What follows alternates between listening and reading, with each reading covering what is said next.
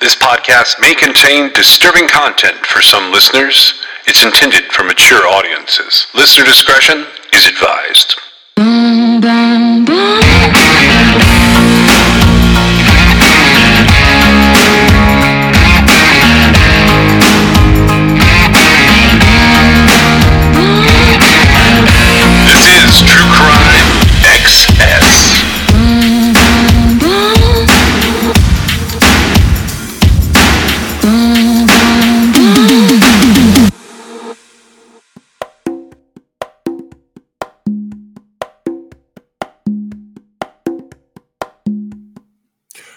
So this is the first episode of season four. So seasons going forward will just run the whole year. I'm sure you saw the spreadsheet that I sent over, which has the entire year mapped out on it. Uh, and of course, the first thing that I'm doing is uh, diverting from that. So I got some messages that were sort of secondhand from social media with people asking me about Delphi and people asking me about um, the, the Idaho quadruple homicide um, and people basically wanting to know like why we didn't have that. We did. We recorded a lot of material last year that didn't make it into the show. Specifically, we we had like a wrap up show that covered some of those things. I sort of made a last minute decision not to put that into the feed because with like for instance with the idaho case i got some information that like maybe what the police were saying wasn't 100% accurate. And it turns out that that, that was true.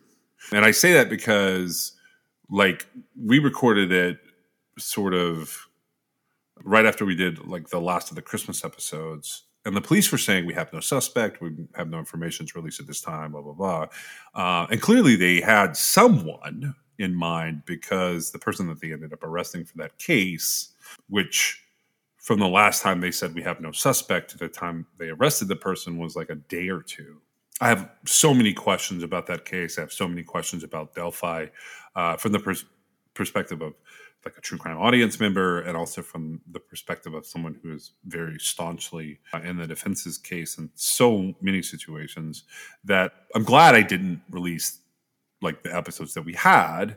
It's not that we like veered way off of it, but I feel like with Delphi and, and with the Idaho quadruple homicide and uh, the Moscow, Idaho case, I don't think we're going to know what happened in those cases for quite some time. And honestly, they have nothing to do with our season four.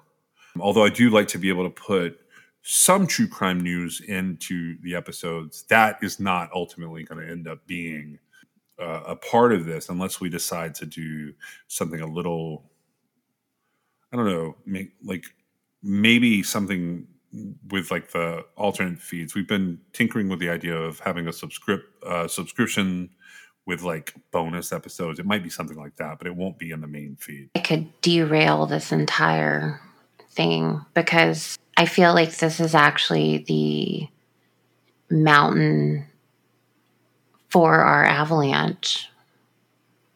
You mean like are you talking about like the uh, the the Idaho case with things sort of being supposedly genetic genealogy or familial genealogy happening in real time? Yeah. I'm just curious why you're saying supposedly. I just doubt that it's genetic genealogy. I think it's something else.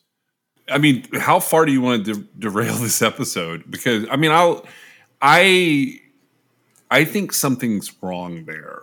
I'm not saying he didn't do it. Well, uh, we don't have to talk about whether he It's- did it or not. Tell me why you think that they haven't found the genetic genealogy. Like, how else did they find this guy? Um, if they found him, they basically they basically found him on like day three. If if they found him, they found him on like day three. Um, there's no way. th- There's something wrong here. I don't know what it is, and it's not like I'm sitting here going, "Oh, it can't be genetic genealogy unfolding in real time." Although that's part of it. I Um, don't think they found him on day three. I think every time they said they didn't have a suspect, they really didn't have a suspect. I think they, they had to Yeah. I'm saying that was a profile to be- lie. I'm saying that's completely a lie. I feel like they had to wait for the profile to be built and then matched. And that they So- really didn't know for certain what was going to come from it. Yeah, there's I don't know. So like with Delphi, it's easier for me to express doubt like directly at the like idea of forensic tool marking being the key. Um, actually, like I would move if I were the defense attorneys in Delphi, I would immediately move to squash the probable cause on stale evidence because they had that bullet in 2017, and the argument that they didn't know how to do tool marks then versus now like would not hold up in court. So I can tell you really easily on Delphi. Like, did he do that? I have no idea. I don't know if Richard Allen did that. And and honestly, I just I'm hoping for closure to that case. With this one, it's sort of the opposite of that. Like my head I- says too soon. I just want to know, like, okay, the only way this makes sense to me um, is if they tracked him through genetic genealogy. I can't figure out how they would have come up with him and like sought him out and arrest him otherwise. Well, okay. So if we take him and we just like move him to the side and we just like say whatever he did it, he didn't do it, whatever we don't know, um, and then we just look at the process. What I'm saying is everything unfolding in what's essentially six weeks. When It's, it's, about taken- right. You think so? I do. hmm Uh, I feel like it did get a little bit uh, perhaps expedited because I think a lot of times they're looking at a backlog of things and it takes some uh, sort of organizing to get anything done with, you know, cases that are cold or like uh, catching up a backlog of evidence that's been uh, collected but not tested. And, you know, I do think if a quadruple homicide of college kids that were sleeping at home, uh, it's a big deal. So it is possible it was a little bit expedited, but I don't think it was. I- think that they could do it quicker than six weeks, and I don't know for certain, but I I have heard that they actually uh, got they had DNA in a public database from an immediate relative. Yeah, I heard it was his father. I heard his dad had an ancestry.com account and it had been uploaded to one of those sharing accounts. And so that would have taken like a split second Right. to find because he would literally have 50% of his father's DNA. And without another son, there would be no other person in the world that would have 50% with the Y chromosome. So it narrowed it down really fast. Yeah, I mean, it, it it's very interesting to me, and the suspect himself is like a whole bucket of like interesting nonsense because and like this whole investigation in a way is unfolding in real time in a way that I've never seen. Well, I'll say the genetic genealogy is just a piece of it. Um, Right, but it it it's kind of bringing to fruition what I've been talking about. Like you I cannot get away you. with crimes now, um, and you know this guy he's studying uh, or he was in the doctoral PhD criminal justice program at Washington State University. Yeah, yeah. He he actually studied at DeSales before that for his master's under um, Catherine uh, who she has given like a lot of commentary on Israel Keys and other places. Um, so I have followed her some here and there. Um, but he was studying criminal justice. Um, and one of the things that, that I had thought about unfolding in real time was I had seen a, a Reddit post, and I saw this ahead of knowing his name and, and everything that had happened. And I put it together after the fact because people were pointing out that it was his Reddit post, where he had a very detailed DeSales um, quadraulics survey about, like, you know, if you have committed a crime, like, what did you do? And I went through that survey. It's gone now. It was gone pretty quickly. Uh, this is like one of the days I think you were. It was it was happening where like he had just been arrested, and I had opened It was before everything pulled was pulled down. Yeah. Yeah, and like everything about him um, that we had tracked in him in real time has been um, either deleted or archived and made private. Because we were able to track quite a bit of information about him in the first 48 hours, and then suddenly that information was no longer there. Um, but again, I the reason I, I didn't put out uh, we had a couple like I would call them wrap up episodes. Um, the reason we I didn't put that out was because Delphi is going to be unfolding this year. And that's Richard Allen going through some of the court process, um, and clearly Idaho is going to be unfolding at least partially this year. My assumption is like uh, the most recent thing that's happened there in time, um, as of recording, maybe not as of release, is like he's waived his extradition, and I think you and I both saw documents that he had been released, which means that he had been probably taken into the custody of the United States Marshals. That was my um, guess, yeah. And so, what uh, for people who don't know, frequently when you're being extradited from one location to another, um, if it's just a state away or within the same state, uh, it's typically going to be like either um, county to county transportation, meaning there are sheriff's officers involved, um, it could potentially be uh, your state bureau, depending on where you live uh, in the U.S. Uh, but if you're going between states of any distance, like if you're going from Washington D.C. to Florida, or if you're going from New York to California, or in this case, you would be going from Pennsylvania over to Idaho. Um, it, you're probably going to end up in the custody of the United States Marshals because that's you know that's one of the the biggest things they do is transport uh, fugitives and defendants. Uh, sometimes they also transport convicts. Uh, Con Air is a is a a known thing. In fact, one of the the odd things about the Israel Keys case was there was an Oklahoma City stop, but what it really was, he it was just him going through the hub to be con aired back to Alaska after he had been arrested in Texas, and that's what probably is happening to Bryan Kohberger uh, on Wednesday, January the 4th, even as we're speaking, more than likely he is. And I, I've been like, I don't want to give too much about myself away. I've been in the line for Con Air. Um, I didn't, I've never been transported on Con Air, uh, but the way that that works is you have a lot of waiting time because um, they're gathering. I thought you were joking. No, no, you. Um, because uh, Con Air is also the brand name of like hair dryers.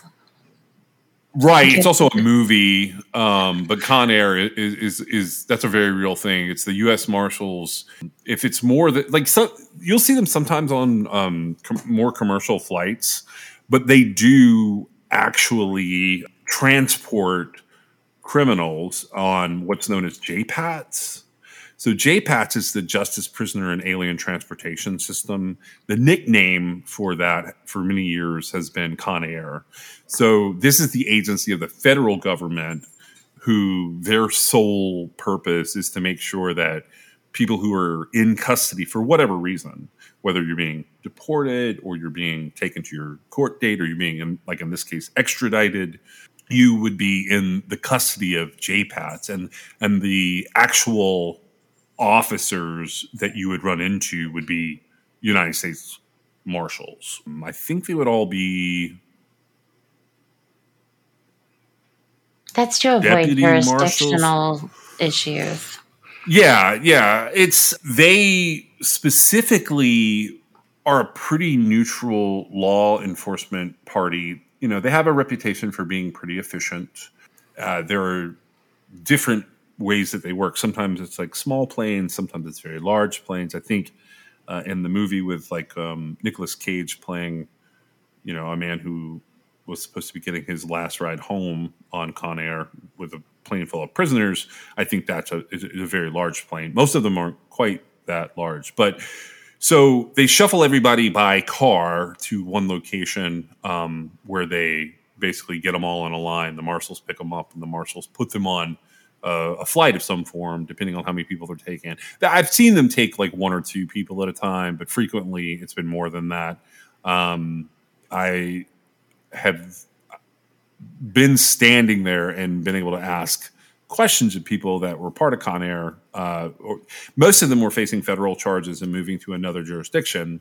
Like, you know, what's the process like? And you know, the marshals that were there were very much not wanting you to do that because they keep it all hush hush. It's very security oriented, but the um, the general uh, gist of what I will say the transportees said was it took a really long time and they spent a lot of their time waiting. Like it would take sometimes days to get to the final destination because of like they have to be transported to like a central location within a state and then they all get picked up and then they all finally get on a plane. Um, they may go through the hub in one of the major i don't want to just name them off because i don't know if that's public knowledge or not i'd have to go look it up on the website but for instance oklahoma city has a hub because um, like that's in court documents for different things that we've covered. The idea being eventually they're going to make it to their destination and have their first appearance on the court date and all those things that happen with the legal process, whether they're there for some type of immigration issue, which, you know, it's two federal agencies playing in, in that pool, or if it's more of a federal transfer, like by the marshals to like a state um, agency who then you know cordons him off to the appropriate jurisdiction, usually like some kind of county. In this case, it, he will go to Moscow, Idaho, to the to the local county jail.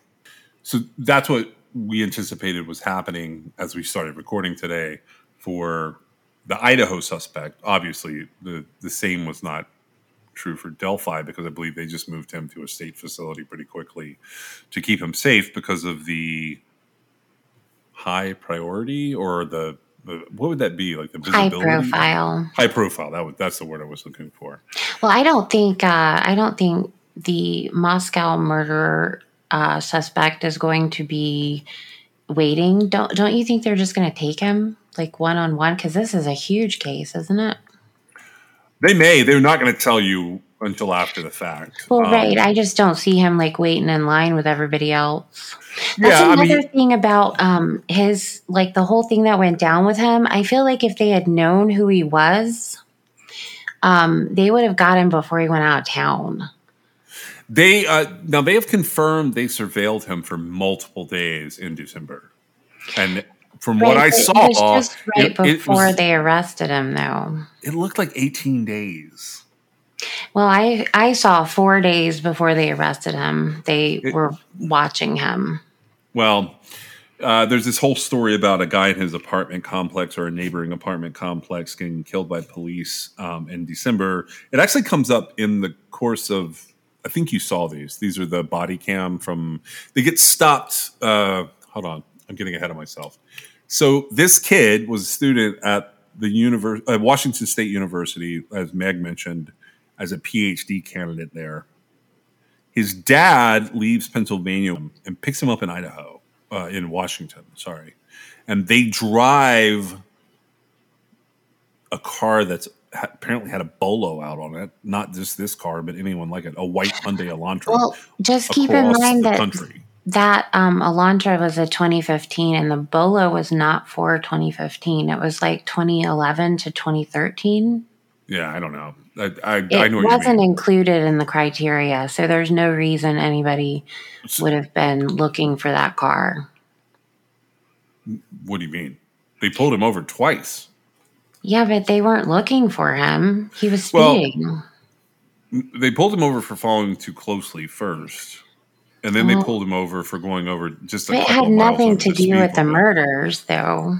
Well, I'm not saying it had anything to do with the murders. I'm saying we can watch it on body camera and we can hear him and his father talking and they're referencing like the reason they're driving all the way across the country because the state trooper that pulls them over makes some kind of comment about um, are you guys afraid of airplanes or something to that effect and the dad says no i just came and uh, came out and i drove with them and then they mention somehow in that conversation that someone had been involved in a standoff either in his apartment complex or a nearby apartment complex and had been killed by the police there. And that's a guy named Brent uh, Kopacka who was killed there. He, that all comes up in that body cam? Yeah, yeah, yeah. Yeah, yeah. It's mentioned in the body cam footage of the second stop with the trooper. The first stop was, uh, he said it was a county person, but the second stop is with um, uh, Indiana State Trooper, and he says uh, different things to them, and their answers. Uh, they bring up Brent Kopacka in there. They don't bring him up by name. They just bring him up as having uh, died, and he died in in December. Um, so it would have been right before they're making this drive. So we haven't covered those cases. Uh, They will probably come up in episodes that sort of go along. They might come up like this, like we're talking right now, or episodes that go along with our season four. There's other types of true, true crime news that um, has come up, and like I will touch on some of that for like openings of episodes. For instance, Susan Ledyard. Are you familiar with that case from up in Delaware? Yeah.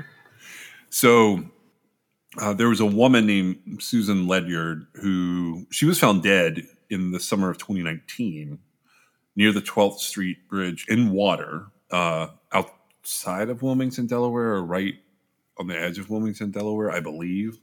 And her car had been found uh, a couple miles upriver from where she her body was found.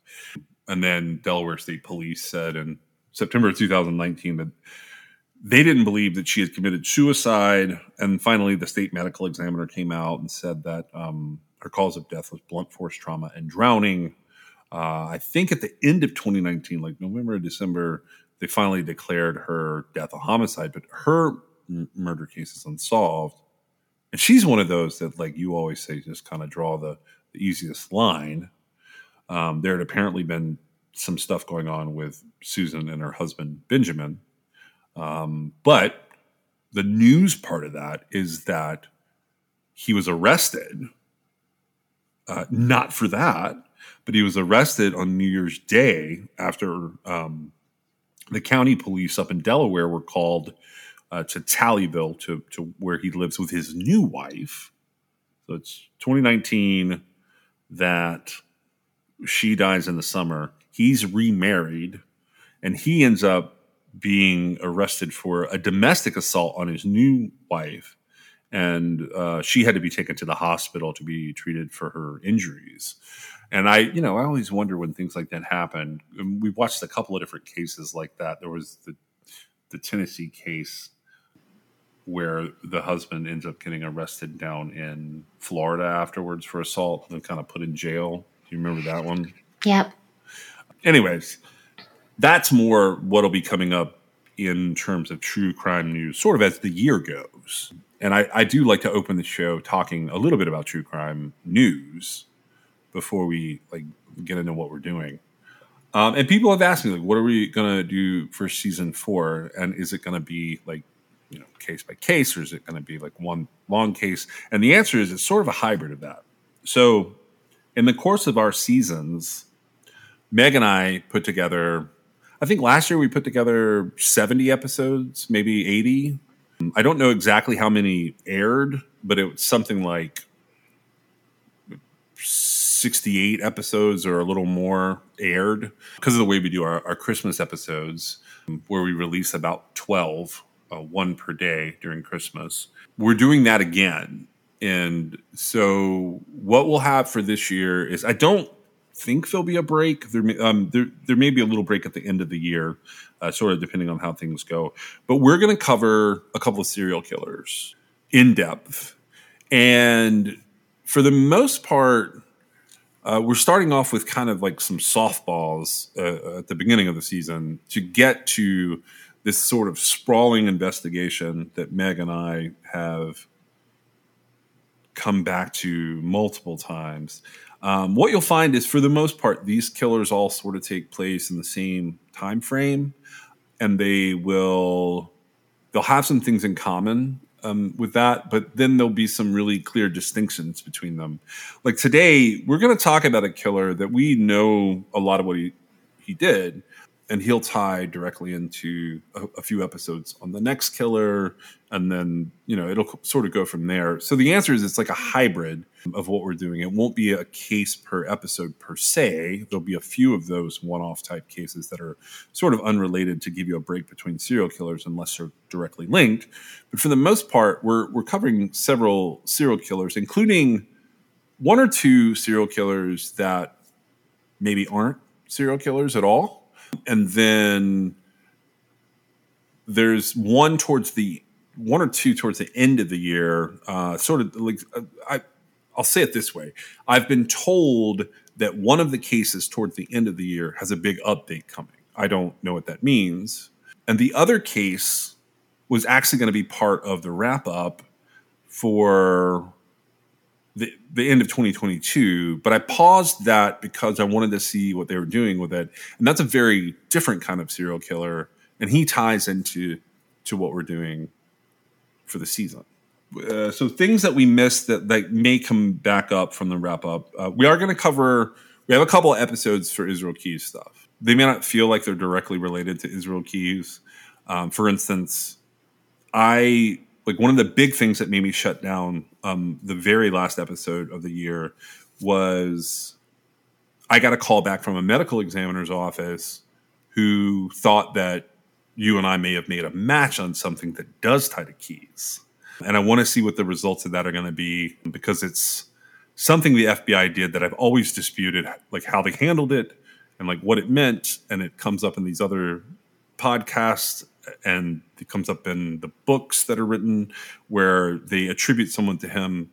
I was pretty sure was unrelated to him, and I think I think that's how you felt. But I think you were always kind of on the fence, right? I, I don't want to say the name here because um, there's two I'm alluding to. I well, I've never been on the fence. I uh, at first I believed uh, he was most likely responsible, but then after doing some research, I believed that he was not responsible okay. for either one of them. Yeah, that's so. There's two of there's two because of those. I was kind one, of taking I think, might, it at face value, you know. Yeah, that that was the approach I took too. You're talking about his words, right? Well, his words, more so the fact that the they were sort of presented. I mean, sort of um, in a roundabout way, at least and I I just sort of took it for what it was worth. And so initially I thought, well, maybe it is, right? But then after time went by, I don't think he's responsible for them. Yeah. Yeah, I I don't I don't know how those are going to turn out, but I think they're going to come up in this season. I know one of them is. Um, I don't know about the other because I have trouble getting uh, records from the area the other person is in, and you know, once you have like a a high profile connection to something, um, people get really skeptical of your motives, and it gets difficult to argue down the term open and active investigation if someone is skeptical of what you're going to do with the information they may give you. Is that directly related to you requesting it? No, I think it's related to it, like the number of people who have maybe requested information about those two cases. I see. Like it's not me per se. Well, I took a different tack. Like one of them, I was able to look at it and go, "Wait a second, there's previous arrest here. I can go get that information because there were some things I needed to satisfy." And the other one, I don't think I need to get any information about that one. I think it's just unrelated. I think it just like is one of those really strange coincidences that if you look at it and drill down on the timeline, it's not really a coincidence. Like it's the wrong day. And it's always been the wrong day. Right. People have just bent it to their will and and that has made it strange. Well, right. And anytime that happens, I'm always skeptical because I mean, if, if we're going to go into that, it could be anything, right? Yeah, and you have to consider the source of the information as well. Because like that was something that happened with the Idaho murders is you immediately like pointed me to a couple of things that were popping up and I'm not going to justify them by talking in depth about them here. But people were publishing and this is a quote of this is like they're just publishing anything. That's what you said to me. Me quoting. I really I felt like the reporter had a deadline and they didn't have anything else to turn in. Yeah, like some of the stuff that has been said, like feels pretty close to fiction. It's. Uh, I would. I believe I also said to you that I, I felt like it would be in everybody's best interest for them to give up journalism. For that person? The person that published the articles, yes. Yeah. We'll see what happens because now I'm following her RSS feed to see if she uh, becomes a, a, big journalist or if she disappears because uh, she's pretty young and pretty new to that desk. So I want to see what happens. So on to on to what we're we're starting with here. I sort of uh, made this massive list of names and you know potential episodes and stories, uh, and I realized what I was probably going to have to do along the way to explain my thinking was to start with crimes that had beginnings and endings. So that we had like clear cut, if not super popular mainstream examples, but clear cut examples of serial killers who, like, we sort of knew their story as much as we could, um, either from their own words or from what we could track uh, through the court system. Because some of the serial killers we're going to talk about, they don't have endings, and we don't have as many answers as we would like, but we're going to try and see if we can't get to the bottom of them. The example that I wanted to start out with is what's known as a lonely hearts killer. Had you ever heard of this, like from the perspective as being a, a sort of a species of killer or type of killer? Yes. So I did not know, like, I've studied a lot of 20th century scams that are similar to this. And I've studied quite a few serial killers, including one that I didn't even know was this type of serial killer, where people will use, they will commit murder, but they will use um, advertisements, either posting an advertisement or answering an advertisement. From what I, the, from the killers that I had studied, it would have been from newspaper classified ads or from like what they called personal ads. Uh, those used to be referred to as lonely heart ads. I guess today, uh, and they even they give an example. It would be more of people who contact people on the internet, either through Craigslist or Facebook Marketplace. And some like I'm not talking about people who commit a robbery and it's a one-off and they get caught per se. That happens. Like that's a thing. What I'm talking about is people who commit these crimes in a multiple manner. Uh, and th- there's a number of reasons why they do this. If you start digging into the idea of Lonely Hearts Killers, the the the motives of these crimes are kind of all over the board. Now, by definition, a murder has taken place. So is it a single murder? Is it more than one? That becomes like kind of how you shape this. The the simplest of these, or, like I described, robbery's gone wrong. I sat in on a, a six day trial in the end of 2022 where a guy was selling a vehicle and he met up with a guy who instead of giving him this it was a large amount of cash for like a nice like range rover vehicle he he shoots him multiple times. And and this guy, it was definitely like a first degree murder. The whole reason for setting everything up was so that he could rob him and either use that vehicle or sell that vehicle and get money. So in terms of like how we're looking at it, that would be your money motive. Right. Yeah, but I don't think that that's that I wouldn't consider that like a robbery gone wrong. Well, I mean, was there any scenario where the guy wasn't going to get shot? I don't think so. So you're right in some regards, but that, I guess, hmm. Well, we would just call that killing for money then. I guess so because like a robbery gone wrong is where you know somebody goes to get money from you know I don't know a holdup at a convenience store or something, and then they like accidentally pull the trigger because they panic or something like that, right?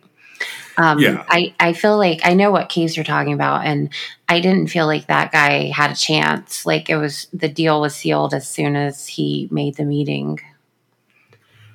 Okay, you're right. I, I guess I, I sort of I wrote that up in my notes and I and I put it in the wrong place. But but yeah, you're totally right. Robbery gone wrong from a that would be like you're going to buy this item for 500 bucks, you show up, you haggle over the price and like you decide that you're just going to take it and then you shoot the guy and kill him. This was not that. That was definitely premeditated.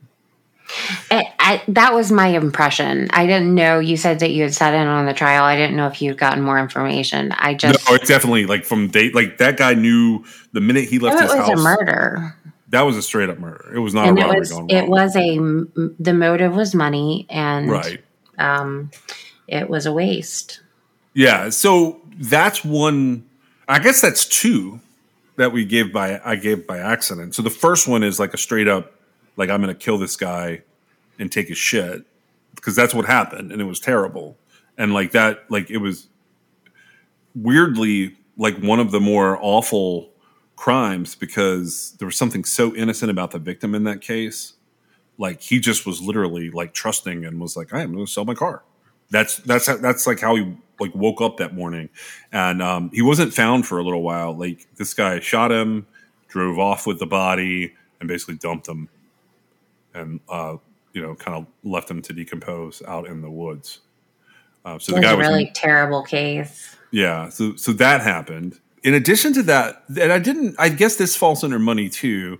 There've been different examples over the years of Lonely Hearts killers who get involved in these like really complex insurance fraud pyramids where mm-hmm. they're like recruiting people to either take their disability benefits or to take their like to sign them up for a life insurance policy and then like eventually kill them. Those are pretty interesting because I had never realized that one version of the old wanted ads was like room for rent.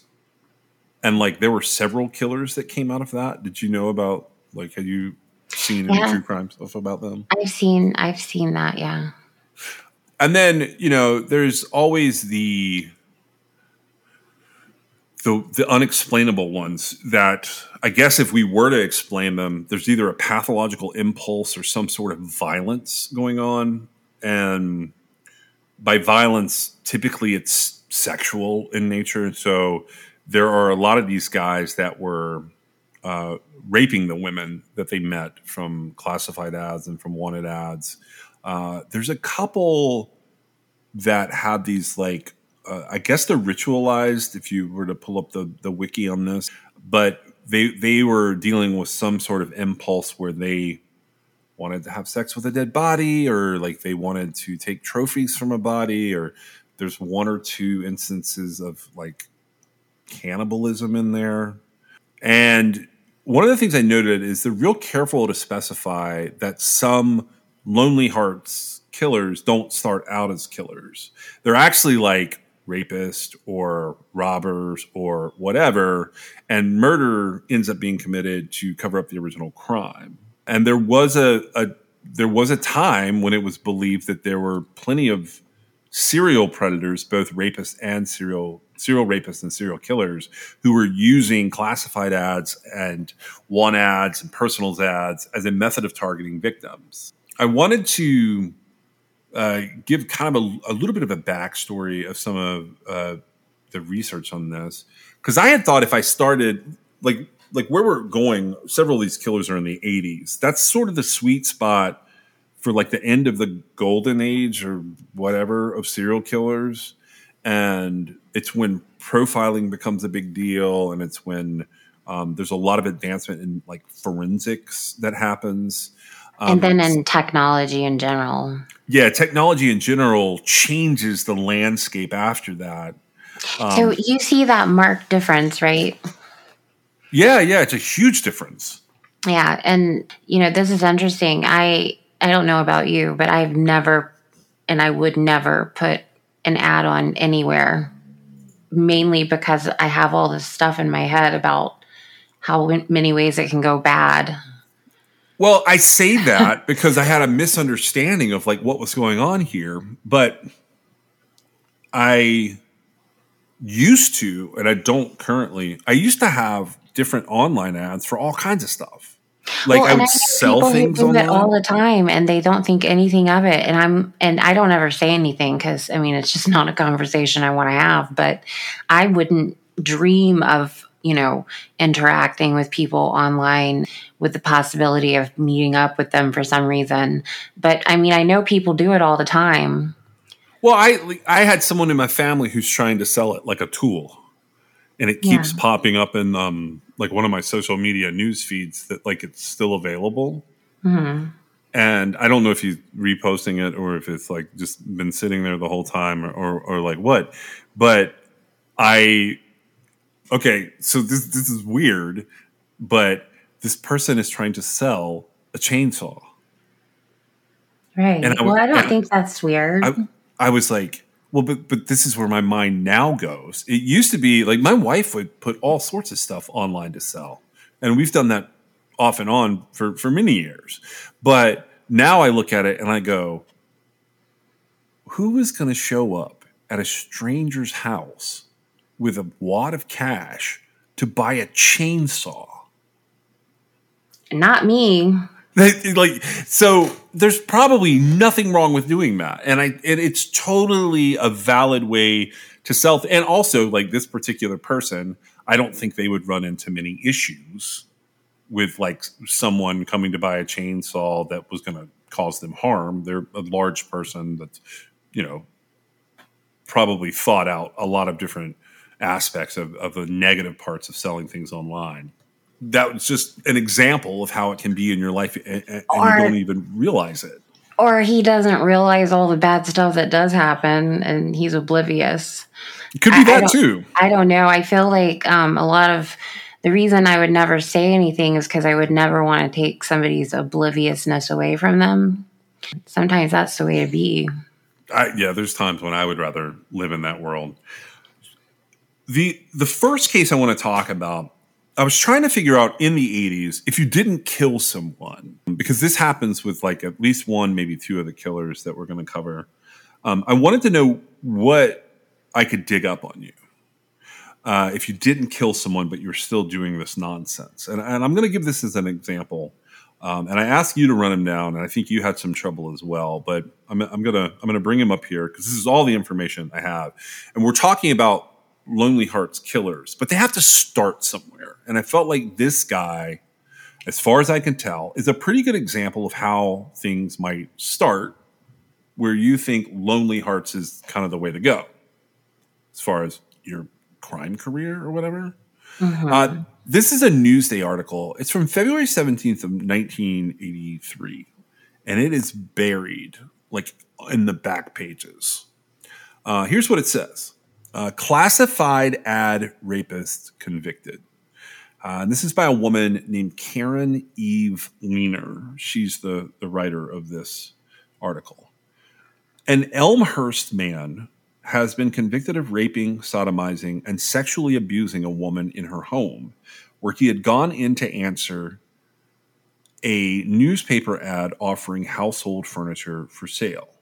Uh, this is according to a press release from the local district attorney's office. Michael Vernon Bell, age 29, who had been in the Coast Guard for four years and is a recent engineering graduate of City College of New York, was convicted on Tuesday. So Tuesday would have been February the 15th in state Supreme Court in Jamaica. So this is going to be Queens District.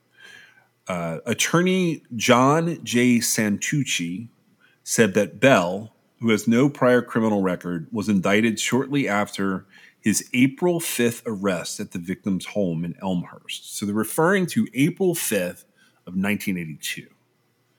According to testimony during the three day non jury trial before Justice Robert Groh, G R O H, Groh, Bell sexually assaulted the 31 year old woman who was a mother of three small children, on March the 3rd during his second visit to her house. There's a lot to unpack there. Kind of keep that in mind um, as I as I go along, like all these different dates. So he's arrested April 5th, and now we're talking about March the 3rd, which was his second visit to this woman's home. According to Santucci's office, the victim's infant son, the only other person home at the time of the assault, was left crying in another room as Bell tied the woman's hands to a bed with pre knotted white cord and raped and sodomized her. So Santucci's office said that although the woman had been ex- had not been expecting Bell to visit her that day, she let him into the house because she recognized him from his first visit on February the 26th. When he made an appointment with her to look at colonial style bedroom furniture that she was offering to sell through a classified ad. During the first visit, the woman's mother in law had been present. Police ended up arresting Bell at the woman's home after she agreed to have authorities record the subsequent phone calls he made to her and to have him visit the house again, according to the prosecutor's office. At the time of his arrest, Bell was listed as living at 54 46 80th Street, where he had been living with his longtime girlfriend. A press release issued yesterday by Santucci's office said that Bell, who is a native of Arizona, had been in the Coast Guard from 1974 to 1978, and that shortly after relocating to New York, he enrolled in engineering studies at City College of New York, and he received his degree last month. So Bell faces a possible maximum sentence of eight and a half to 25 years in prison, and sentencing was set for March 15th of 1983. So just like off the cuff there, what do you think of that little blurb? Like with regard to what? Well, Like, for one you- thing, uh, the first thing I think of is how like law enforcement like re-victimized the victim Yeah. Uh, by making her call him and have him come back or whatever. Um, I assume that was because they just didn't find it credible enough or something. I think I think they they probably were like he showed up with ropes and did what? Right. And so that was my first thought on it. But I mean, other than that, uh, I, I don't really think too much about it. I, I do feel like I would never have someone come to my home to look for anything for that exact reason. So what do you think that guy's sentence would be? Uh, Michael it- Bell. you said it was 83. Uh, 1983, and the range on his sentence could have been, I think it was eight and a half to 25 and a half years. It's not going to be long enough for sure. It's going to be like, what do you get? 10 years maybe? Well, so all right. This is a a article about two months later. It's on April the 13th, 1983, by a guy named James Peters. And this is in the New York Daily News. This is not in Newsday. Here's what he says. Sentenced in March, rapist is free on bail.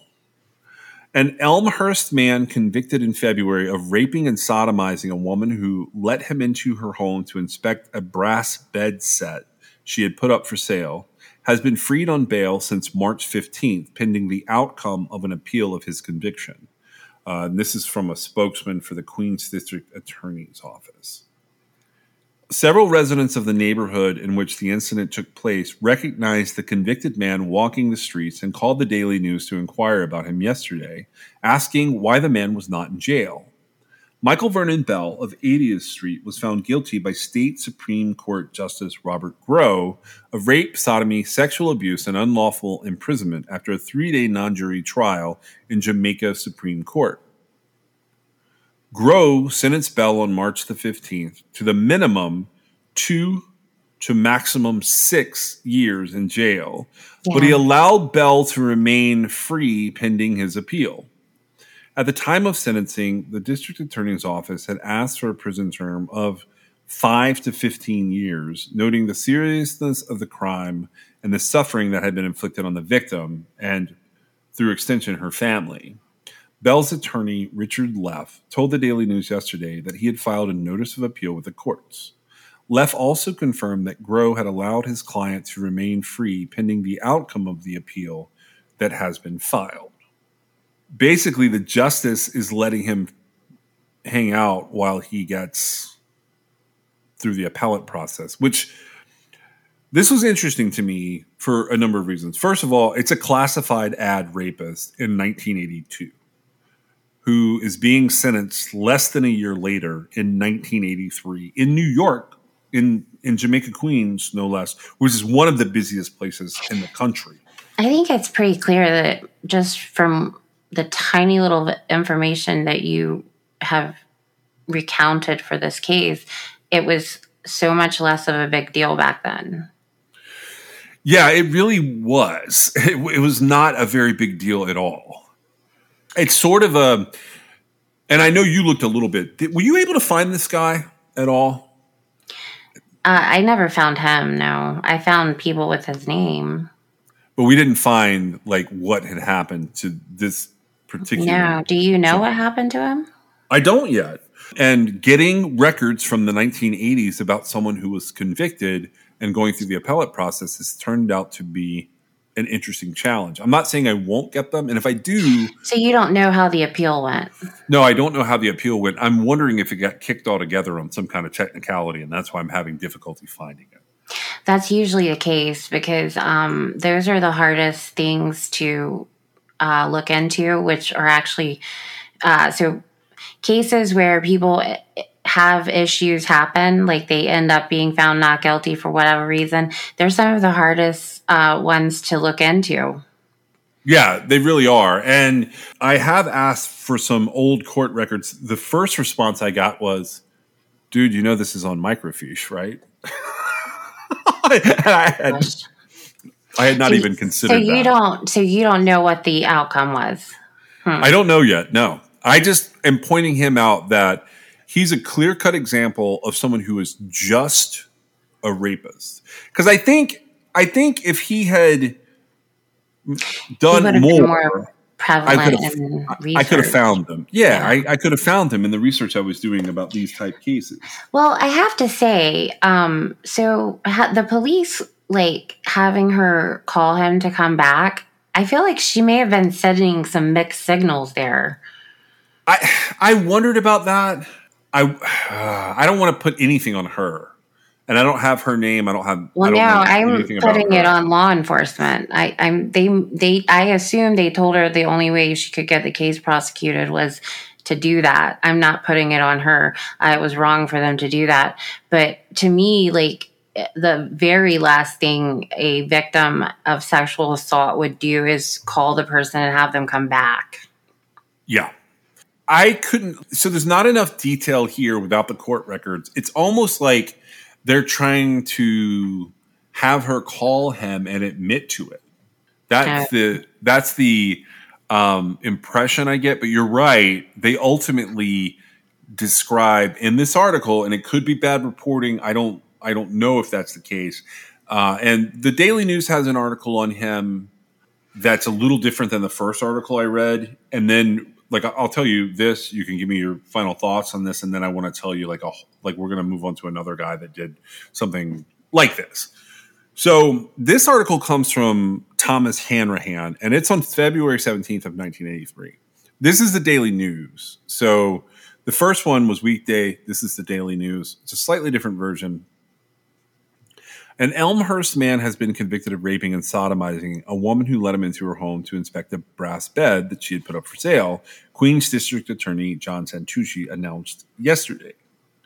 Michael Vernon Bell of 80th Street was found guilty by Justice Robert Groh this week of rape, sodomy, sexual abuse, and unlawful imprisonment after a three day non jury trial in Jamaica Supreme Court. So, in case you don't know what that means, a non jury trial is called a bench trial.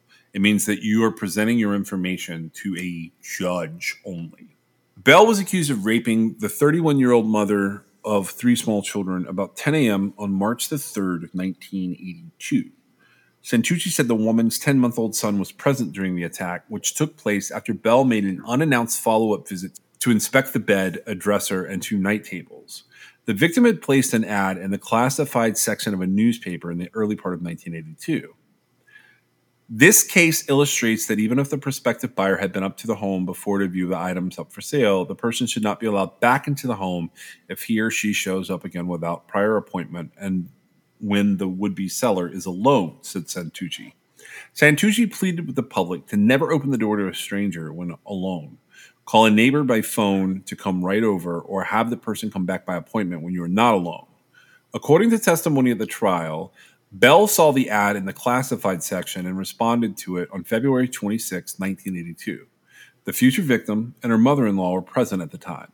He took a look at the furniture and left, saying he needed to discuss the purchase with his wife before making a final decision. On March the 3rd, Bell returned. And his pockets were pre knotted lengths of white cord, which he used to tie the victim's hands together before tying them over her head into the brass bed. After raping his victim, Bell fled only to call the woman back on the telephone days later. On April the 1st, Bell called and was taped by the police, who had asked the victim to agree to any request he might make to see her again. On April 5th, Bell returned to the home near Gorsline Street and 51st Avenue, where he was nabbed by the victim's husband and the victim's cousin.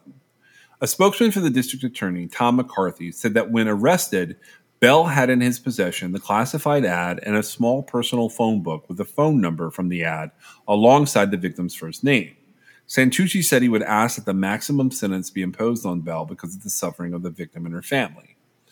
The family has since left the city because of the incident, and the victim is unable to stay at home alone anymore.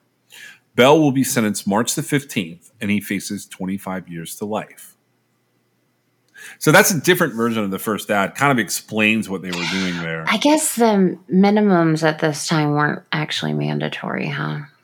No, they would not have been mandatory minimums back then. No. Well, I tried to look really quick. Um, I can't find uh, the outcome either. So I'm gonna, yeah, most of the time, I, and I'm not saying for this case specifically, but most of the time when that happens, uh, the reason is something happened and it's not newsworthy any longer. Well, so the net the next guy that I want to talk about is uh, he's considered a one ad killer as well. Um, this is he. By the time this all happens, uh, like at the time of what we just described in 1982, 1983, this guy would have been in prison for nine years. He is not talked about a lot, and I have a feeling it's because people can't pronounce his last name, but that's just me. His name uh, is Harvey the Hammer. Uh, he was born May 18th, 1927, and his actual name is Harvey Lewis uh, Carignan. He is still alive at 95 years old. Um, he has a permanent home at the Minnesota Correctional Facility in Faribault uh, for two of the things that he did the initial murder for Mr. Harvey is in 1949. So on July 31st of 1949, he killed a woman named Laura Showalter uh, in Alaska. On September 16th, 1949, he attempted to rape another woman and he ended up being arrested the next day. She's alive, by the way. Um, Harvey was convicted of first degree murder and assault with intent to commit rape. These are the 40s, by the way. Uh, the jury did not recommend what is known at that time as mercy, and he got a mandatory death sentence. In 1951, it was a federal court at the time, they ruled that his confession had been improperly obtained and they chucked it. So he gets a new trial. And officer there when the confession was taking place during like a pause in the interrogation harvey had asked him if he would be executed if he confessed to the murder of laura showalter and the officer said no you won't you won't be executed so that was enough for him to like basically the idea was he would not have confessed if he knew he could get the death sentence. Just to keep in mind like like what we're looking at there. He's born in 1927. These crimes in Alaska, which would have been a territory at the time, not a state yet, they're taking place in 1949. So he's 22 years old when this happens.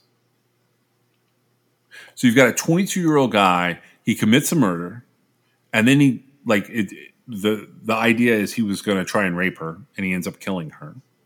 Um, and then he turns around and tries to rape another woman who gets away.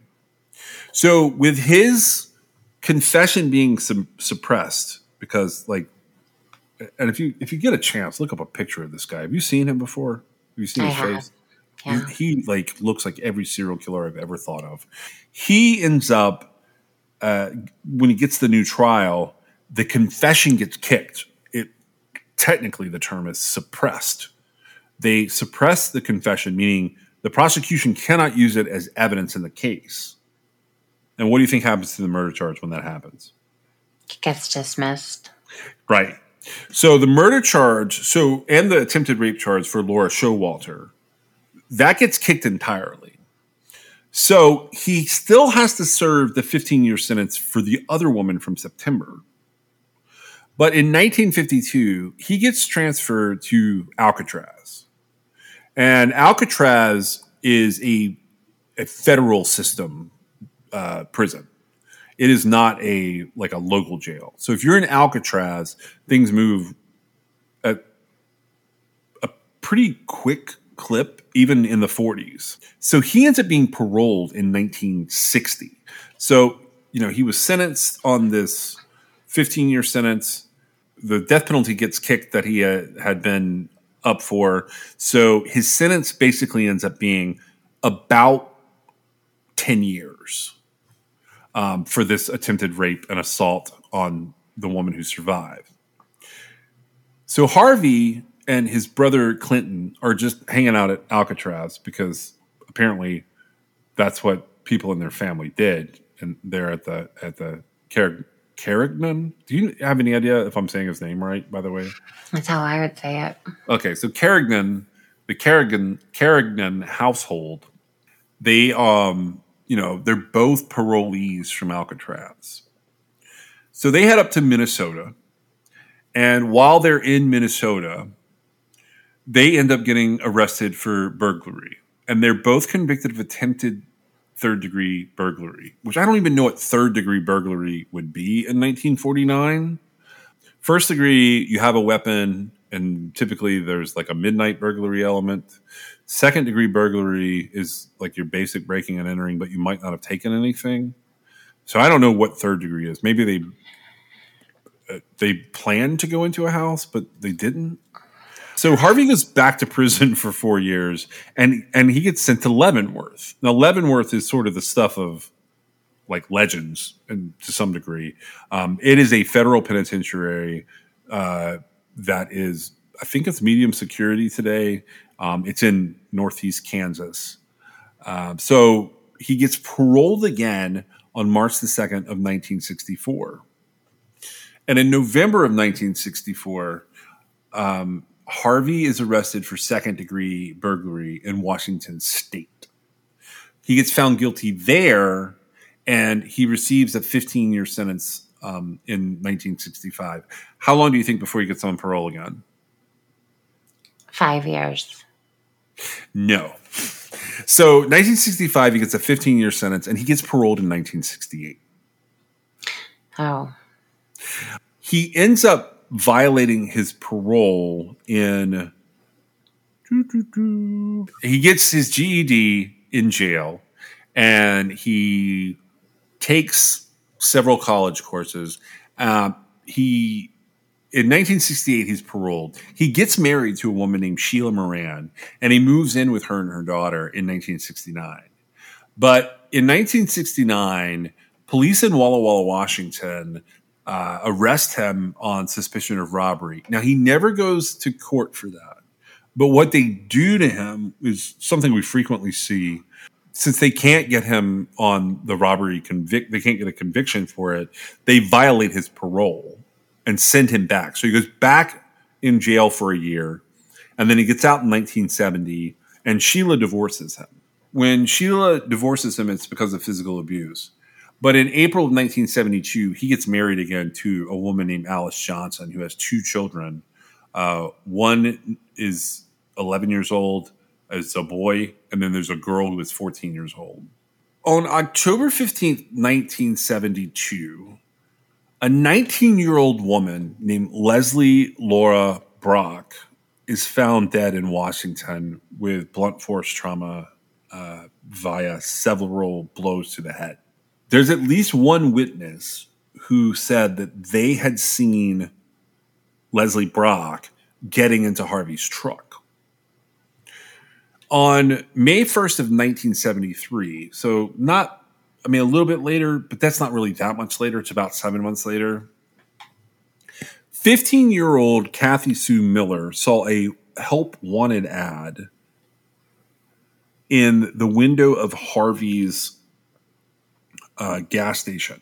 So Harvey somehow Harvey ends up, I guess, owning a gas station in Washington. So Kathy Sue Miller, uh, she's 15 years old, and she answers a newspaper ad that's placed by Harvey, uh, where he wants help at his gas station, and that's how Harvey ties into all of this. He basically uh, ends up using that help wanted ad to lure her to him. Otherwise, they never would have crossed paths. Now, what's really interesting about this is the timing of it all. So, this would be 1972 in Washington State. Okay? Yeah.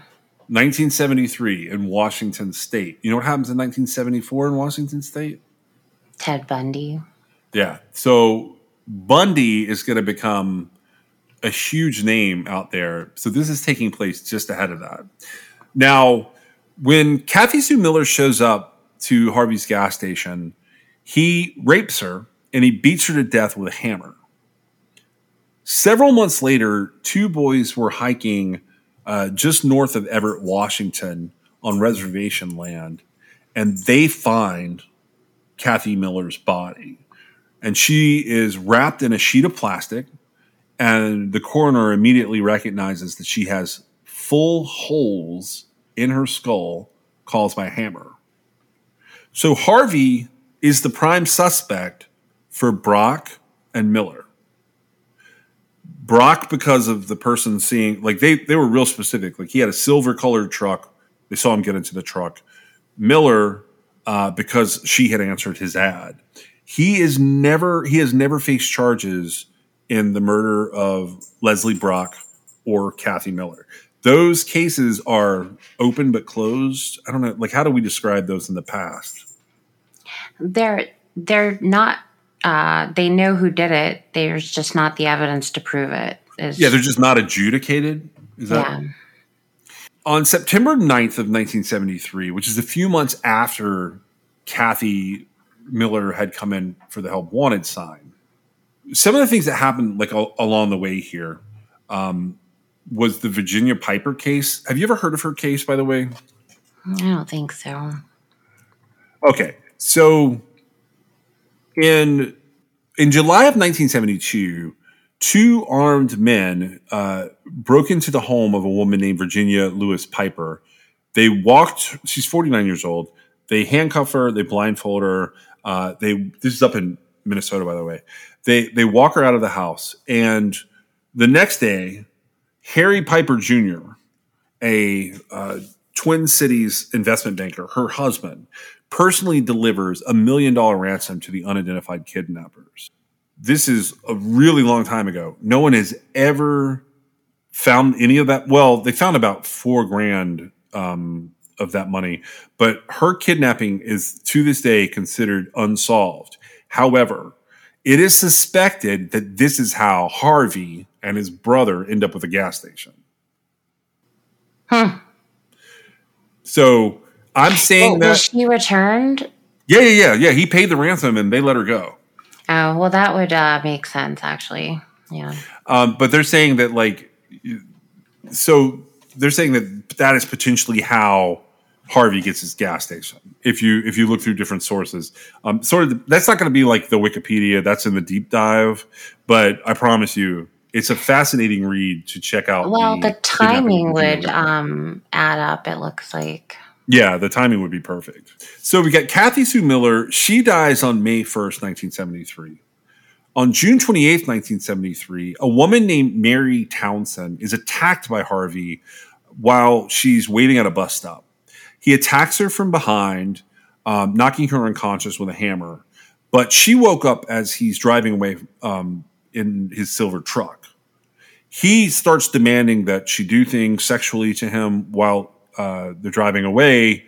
And we've talked about this before. Mary Townsend does the right thing and she rolls out of the vehicle. She escapes. So then in July of 1973, Harvey's in kind of an odd spot with his wife at the time, Alice. So Billy, he has moved out like in the previous year because Harvey is beating the hell out of him. When he moves out, it makes things harder for Alice, his wife, Harvey's wife, and Georgia, her older daughter. In July of 1973, she has enough of his shit. Harvey gets arrested for assaulting Alice, and Alice moves out. So on September 9th of 1973, he, he picks up a 13 year old girl um, who's hitchhiking. He beats her with a hammer and he, he sexually assaults her. And then he tells her she can go, but that he's going to kill her if she says anything. Um, and she doesn't say anything for quite some time. So he gives up on the relationship that he had with his wife over the course of the next several months. And we have a break from September into May. And May of 1974, he picks up this woman hitchhiking named Eileen Hunley. And what do you think he does to her? They move in together and play house. Is it that wild? Like one of them, he. Like, it's it's strange. I agree. So Eileen and Harvey they settled down in in Minnesota in 1974. Now they it doesn't last very long. Um, Eileen's a little older than some of the other people involved here. She's 29 years old. And on August 9th of 1974, she leaves Harvey. And in true Harvey fashion, what do you think happens to Eileen? Well, he killed her. I do think it's strange though, because that's a completely different type of murder, right? It is to me, but it has a lot of similarities to what was going on there. So she disappears, like she goes missing, and five weeks later, her body is found. Um, her head, like her skull, has been shattered. So it's a rage killing, and so she had been raped with a tree branch. And I guess, like, if we look at it just from a timeline perspective, uh, I think Harvey is going to be 50 ish. So that's 1974. He's not quite 50. He's going to be 47 years old. Is that right? So he's going to be around 47 years old. So I'm wondering if he's having trouble in other regards, which is why he uses the tree branch on her. He was just being a jerk. Well, so that's uh, her body is found uh, five weeks later, and then in September of 1974, June Lynch and a companion. Um, they're so June Lynch is 17 years old, and she has a companion who's 16 years old. They're picked up by Harvey while they're hitchhiking in Minneapolis. Harvey offers them money if they would help him go and pick up another car that he said was stranded in a rural location. So he takes them out of town. And once they're on the outskirts of town, Harvey stops the car and he beats June in the head and in the face with a hammer. Her friend is able to get away. And while she is running away, Harvey leaves June on the side of the road to die. This is September 8th of 1974. I don't understand like the pattern that that is about to to come out in this guy. So I want to ask you about some of this. He picks up at a Sears parking lot a woman named Gwen Burton. He chokes her in like almost unconscious, and he sexually assaults her with the hammer, is what it says in the paperwork. And then he dumps her body into a nearby field. She survives the attack and crawls up to the road to get help. But when he dumped her, he thought she was dead, I imagine, right? Yeah, he thought she he thought that she was dead. Or dying at least. He thought yeah, well, he thought yeah, he thought she wasn't gonna live through it. So what's weird about that for me is the paperwork says she was sexually assaulted with the hammer. Mm-hmm. So he's no longer raping these women, he's using objects. Right, but you have to remember when the switch occurred. So he had had um, whatever Eileen con- constituted a you know sort of meaningful relationship with this woman. I guess they lived together, and she left him, and he killed her because he was mad. It was for revenge, right, or maybe yeah. love, I guess. So I feel I don't know exactly uh, where the whole thing is headed, but I feel like he's killing her over and over again here. That makes sense, actually. he's trying to be. Uh, I don't know if he feels like he's some somehow justified in uh, using objects. Like I I can't tell you exactly what he's doing there, but it probably um, there's probably a reason. It might be because he was impotent at that point. Uh, it might be because he wasn't going to. He wanted them to be assaulted, just not by him, right? Because he is he, had a lot of hostility towards this woman leaving him. That's why he beat her to death with a hammer, right? Yeah. September 18th, 1974, just a few days later, um, he picks up two more teenagers. And as he's dri- as Harvey is driving them around, he forces them to perform oral sex, um, and he's beating them if they don't follow his commands closely. Now he ends up having to stop for gas, and when he stops for gas, they beat feet. They get the hell out of there. So they escape from him. So that tells me that that wasn't like a he wasn't super planning these things, right? I think he's decompensating at this point. Like I think at this point, like his plans are out the window. Here, here's what I I think, like just in plain terms, and I'm not trying to get super psychological on this. I'll tell you what I think, and you tell me what you think, and we'll go on to like how this all goes nuts. I think what's happening is he screws up when he picks up Eileen hitchhiking. She's a little older. He likes her, and for some reason, they hit it off and they have this like brief relationship. You call it a meaningful relationship, could be, or it could just be that it was a break in his routine.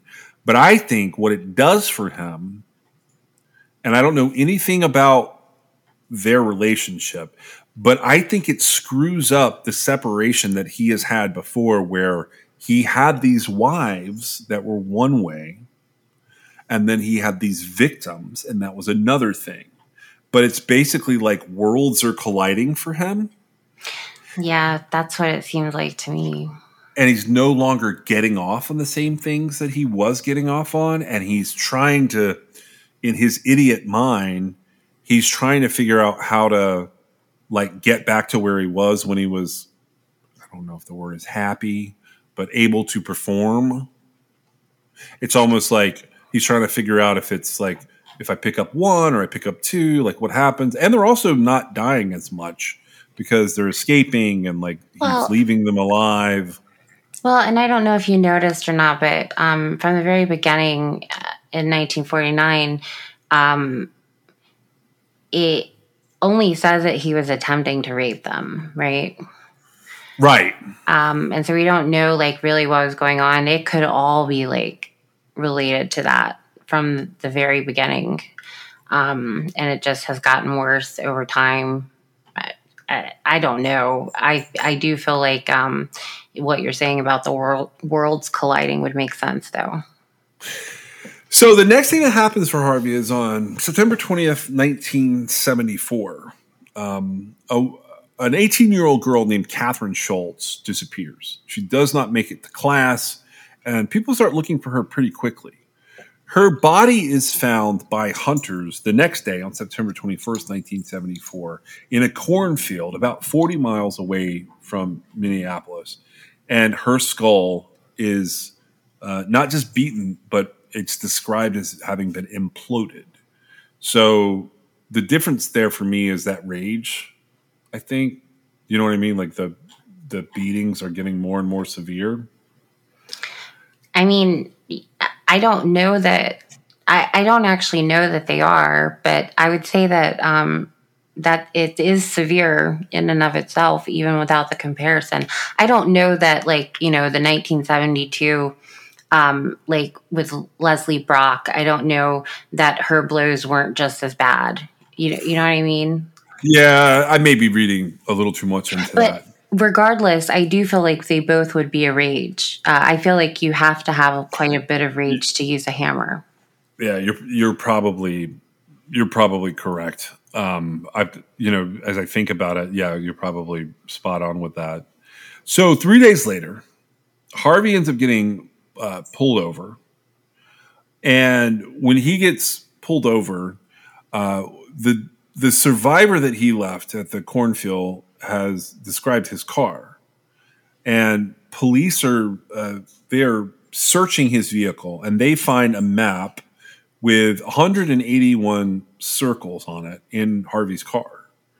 So some of these circles had identified places where he had applied for jobs or bought a car or briefly lived, but they find several bodies at the locations on Harvey's map that seized in September of 1974.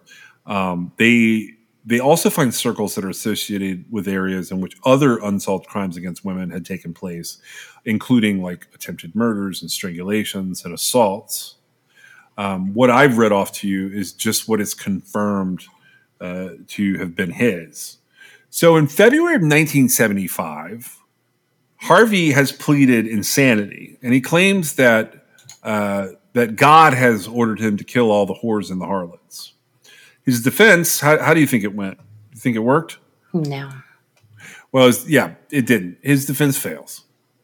And what ends up happening is um, Harvey does end up being found guilty on the first round of charges. So the first round of charges for him, they are attempted murder and aggravated sodomy.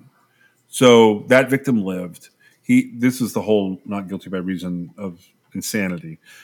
Um, he gets sent to St. Peter's State, uh, State Hospital in March of 1975, and he gets a psychiatric examination where he's diagnosed as having a, a pretty severe antisocial personality disorder. In April of 1975, he goes on trial and he's found guilty for four counts of sodomy and indecent liberties on the 13 year old hitchhiker that he had picked up. He gets sentenced to 30 years for that, and then 30 years on the other survivor who had identified him in a lineup that he had left, and basically she crawled to the road and was able to live. Um, he was only ordered to serve 40 of those years. But then in June of 1975, he gets in, indicted on murder charges related to Catherine. This is Kathy Schultz. So he does get indicted on the Kathy Schultz charges, and he gets indicted uh, the same day on the murder of Eileen Hunley.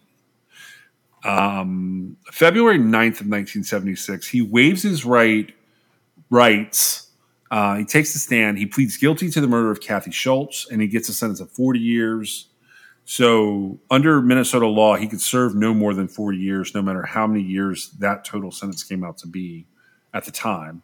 Um, but he was avoiding the life sentence and only serving the 40 years was his idea. In June of 1976, he was found guilty of the first degree murder of Eileen Hunley, which is the 29 year old uh, woman he had lived with briefly after picking up hitchhiking. He gets sentenced to life in prison. 1978, multiple times, uh, Minnesota Supreme Court hears different versions of Harvey's appellate matters and they uphold his conviction. In 1997, he was diagnosed with prostate cancer, uh, but the end of Harvey's story is he is still alive today. Uh, now, I've pulled from a variety of, of settings here, but one of the cooler ones um, was an Ann Rule book called The Want-Ad Killer. I pulled from the Encyclopedia of Serial Killers, which for some reason I have like just sitting on my shelf here. Um, I also pulled from a Radford University, uh, the Department of Psychology up in Radford, Virginia, had put together like a timeline. Uh, so there's like quite a few students listed on that. If you if you look it up, uh, it probably is linked to his Wikipedia page. I'm guessing it is. It's down at the bottom, and then I read a brief thing about him and Alcatraz, the last survivors. So my point in bringing up Harvey Carignan, Carignan, um, his, his is sort of a, a complete story, except for the fact that he hasn't died yet.